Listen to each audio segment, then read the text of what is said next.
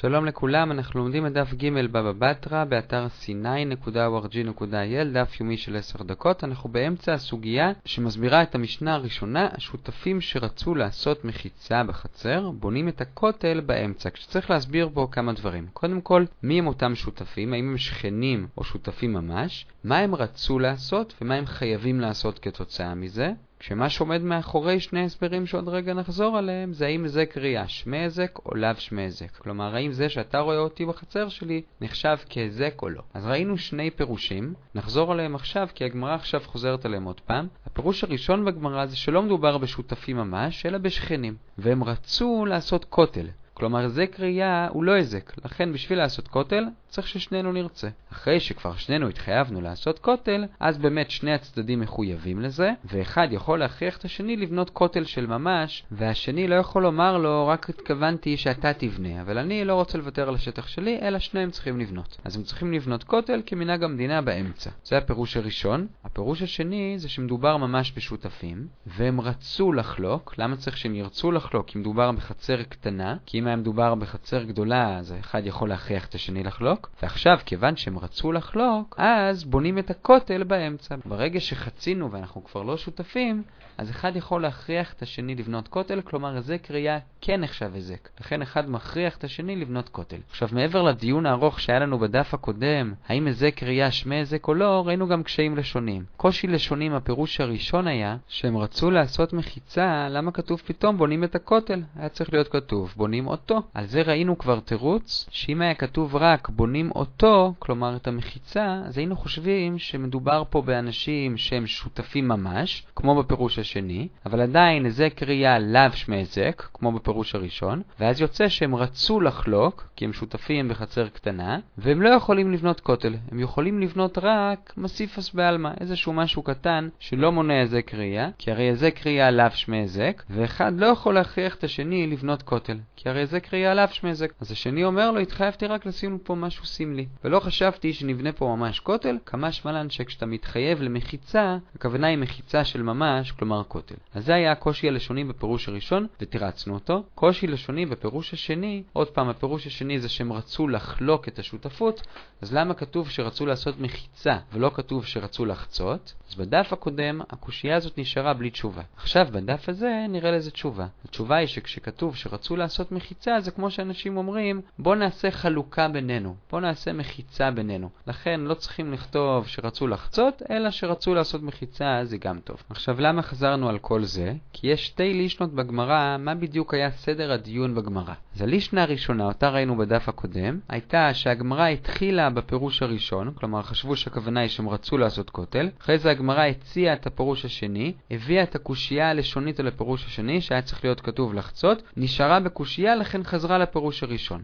אז לפי הלישנה הראשונה, הפירוש הראשון הוא זה שנשאר, ומתוכו הגיעו לדיון ארוך האם באמת זה קריאה שמי או לא. עכשיו, בלישנה השנייה, שמתחילה ממש בשורה הראשונה בדף שלנו, זה בדיוק הפוך. השלב הראשון הוא שחשבו כמו הפירוש השני, שהפירוש של המשנה זה שהם חשבו לחצות. אחרי זה הגמרא אומרת, אולי בכל זאת נפרש לפי הפירוש הראשון, שהם רצו לבנות כותל, ואז הגמרא מביאה את הקושייה על הפירוש הראשון, שהיה צריך להיות כתוב בונים אותו, ולא בונים את הכותל. וכאן הגמרא לא מביאה את התירוץ שראינו בדף הקודם על הפירוש הראשון, ולכן הגמרא נשארת בקושייה על הפירוש הראשון וחוזרת לפירוש השני, שמדובר שהם רצו לחלוק. ופה שואלים עוד פעם את הקושייה על הפירוש השני, למה כתוב שהם רצו לעשות מחיצה, היה צריך להיות כתוב שהם רצו לחצות, אז פה כן מביאים את התירוץ שהרגע אמרנו לפירוש השני, שלא הובא בדף הראשון, שזה כמו שאנשים אומרים, בוא נעשה מחיצה בינינו. אז עד כאן שתי הלישנות. נחזור על זה מהר, בלישנה הראשונה אנחנו מתחילים מהפירוש הראשון, עוברים לשני וחוזרים לראשון, בלישנה השנייה להפך, מתחילים בפירוש השני, עוברים לראשון, ואז חוזרים לשני. עכשיו, מתוך הלישנה השנייה יש דיון נוסף, שכבר הזכרנו אותו מקודם ברגע,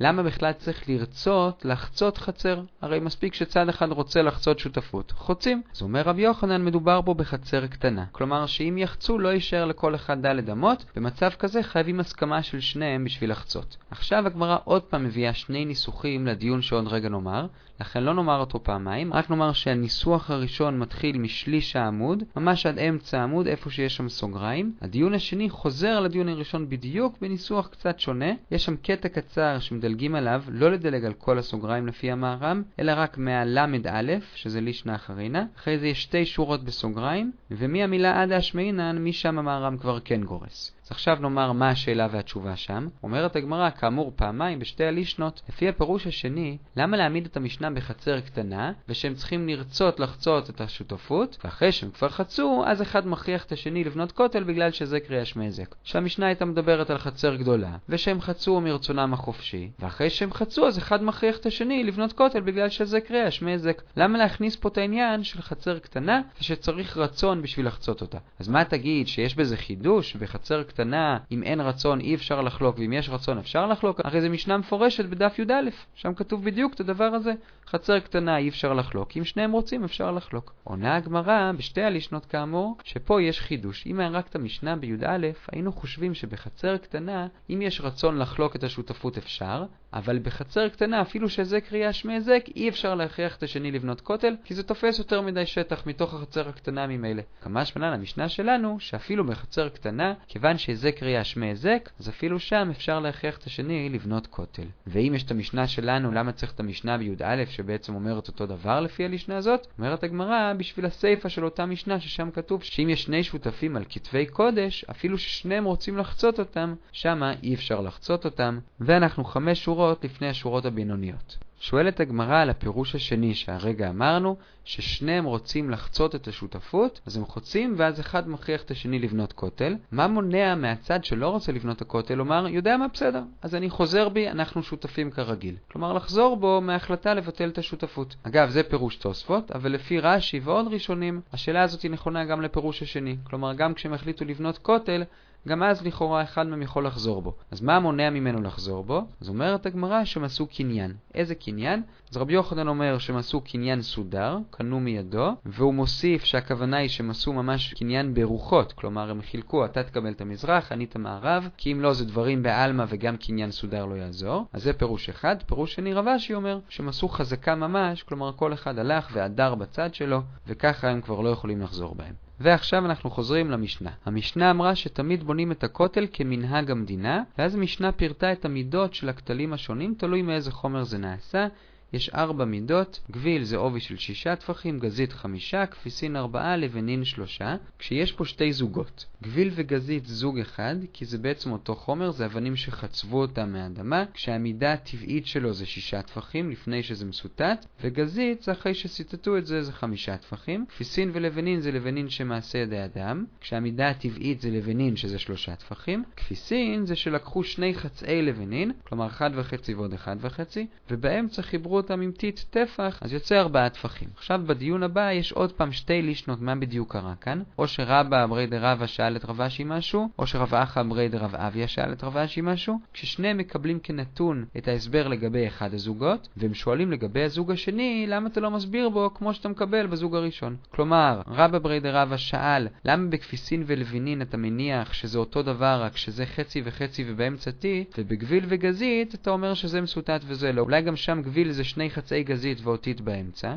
ורב אחא בריה דרב אויא שאל בדיוק אותו דבר הפוך. למה בגביל וגזית אתה מניח שזה אותו דבר רק שזה מסותת וזה לא? תגיד אותו דבר גם בכפיסין ולבנין, שזה מסותת וזה לא. עונה רב אשי בשתי הלישנות הרי חצי אתה מקבל ממה? ממסורת. אז גם את החצי השני תקבל ממסורת. כלומר, ההסבר הזה במשנה, כולו ממסורת. עכשיו רק פירוש מציאותי לגבי הטפח טיט באמצע, אומר אביי, מכאן אני יכול ללמוד שתמיד כשמחברים שתי שורות של אבנים, אז צריך טפח טיט באמצע, ויש איכא דאמרי באיזה טיט מדובר. כשיש טינה, שזה טיט טהור, ויש ריכסה, שזה מעורב עם אבנים, כשברור לכולם שבריכסה צריך קצת יותר עובי מאשר בטינה, אז יש אומרים שבטינה מספיק טפח, אז בריכסה צריך קצת יותר מטפח, ויש יש אומרים שבריכסה צריך טפח, אז בטינה אפשר גם פחות מטפח. עכשיו אנחנו ארבע שורות לפני סוף העמוד, והגמרא מתמקדת עכשיו בגזית. הגמרא מניחה שהמידות שהמשנה מביאה זה בעצם העובי המינימלי שאפשר בשביל שכותל בגובה ד' אמות יעמוד. כי לפי שתי הלשנות, ברגע שיש כותל אנחנו רוצים שהוא כבר ימנע איזה קריאה, אז עכשיו נתמקד בגזית. בשביל שגזית יחזיק מעמד, צריך שזה יהיה עובי של חמישה טפחים. אז שואלת הגמרא מאמת רקסין במקדש ראשון. מה זה אמת רקסין? במשכן ההבדל בין הקודש לבין קודש הקודשים היה פרוכת, אותו דבר בבית שני. בבית ראשון זה היה עשוי אבנים, כמו כל בית המקדש. ושמה הגובה היה 30 אמה, ובכל זאת זה החזיק מעמד, כשהעובי היה רק שישה טפחים. כלומר, ברור שהיחס פה הוא לא כמו היחס בין חמישה טפחים לארבע אמות. אז איך זה החזיק מעמד? עונה הגמרא, זה לא הולך פה ביחס ישר. כלומר, מה שאמרנו חמישה טפחים בשביל ארבע אמות, זה דווקא לחמישה טפחים. אם תוסיף טפח אחד, זה יכול להחזיק מעמד הרבה יותר, אפילו שלושים אמה.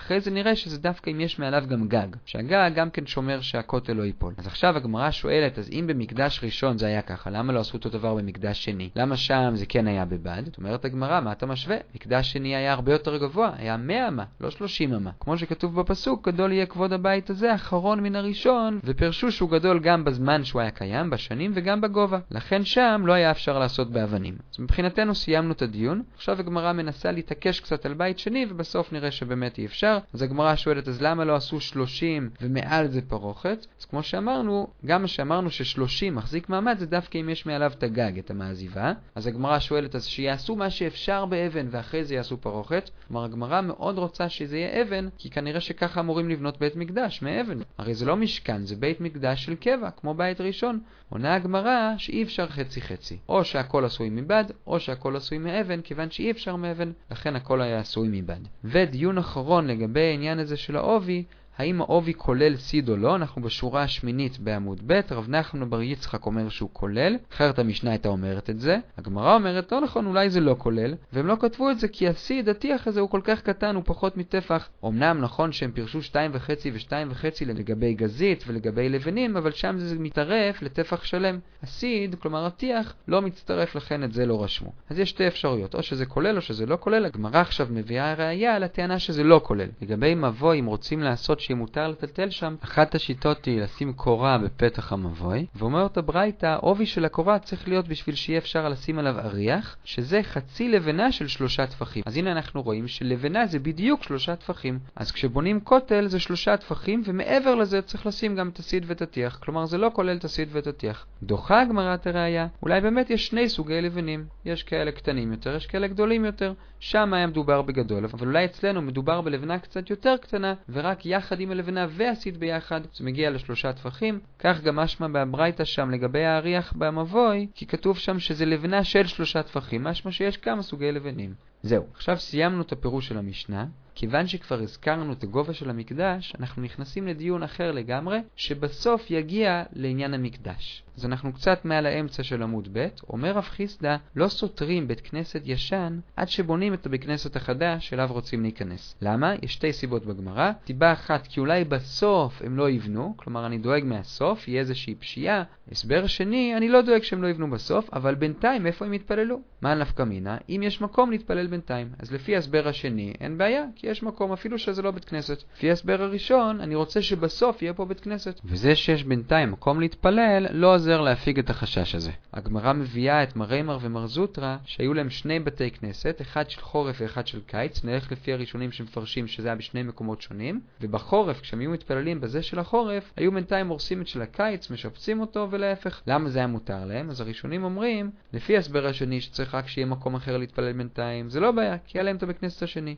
אבל תוספות אומר, גם לפי ההסבר הראשון, שזה אולי הוא לא יבנה בסוף, גם זה לא בעיה, כי כאן כיוון שיש הרבה זמן, אז אני לא חושש שהם יפשעו, וגם בגלל שיהיה להם קר מדי להתפלל בבית כנסת של הקיץ וחורף, ולהפך יהיה חם מדי, אני גם לא חושש שהם יפשעו, והם כן ירצו לבנות את זה בזמן. עכשיו נראה כמה מקרים שבהם אולי מותר או שכן מותר, גם לפי רב חיסדא, כן להרוס בית כנסת. אז דבר ראשון, הגמרא שואלת מה יקרה אם הם כבר הכינו את כל הכסף, או שכל החומרים מוכנים בשביל לבנות את בית הכנסת, האם אז מותר להרוס? אומר רב אשי, אסור. למה? כי יכול להיות שפתאום יהיה איזה מצוות פדיון שבויים, יצטרכו את הכסף הזה, יכירו את החומרים, יעשו את המצווה, ועוד פעם, לא יבנו את הבית כנסת. עכשיו, כל זה רק לפי הפירוש הראשון, שהבעיה היא רק שהם יפשעו. לפי הפירוש השני, שצריך רק שיהיה מקום בינתיים להתפלל, אז זה לא קשור. ודין הבא, אומרת הגמרא, לפי שני הפירושים, כל מה שאמרנו זה שאין סיבה קריטית עכשיו מהר להרוס את הבית כנסת. אבל אם יש סדקים בבית כנסת, אז כן הורסים. הר"ן אומר שבגלל שזה מסוכן. ויוצא דופן הבא, בבא בן בוטה אמר להורדוס שהוא יכול להרוס את בית המקדש בשביל לשפץ אותו. אז הגמרא שואלת מה פתאום, למה זה מותר? אז הגמרא הביאה שני הסברים, או שכמו שאמרנו הרגע שהיו סדקים בבית המקדש, לכן זה מותר, או הסבר נוסף, שזה מתאים רק לסברה הראשונה, שהבעיה היא שאולי בסוף לא יבנו, שמלכות כשהיא אומרת שהיא תבנה, היא תבנה. ואני לא חושש שבסוף היא לא תבנה, ואנחנו בשורה החמישית, בשורות הרחבות בעמוד ב', הגמרא כאן נכנסת לסיפור הזה עם בבא בן בוטה והורדוס, ואת זה נראה כבר בדף הבא, כל טוב.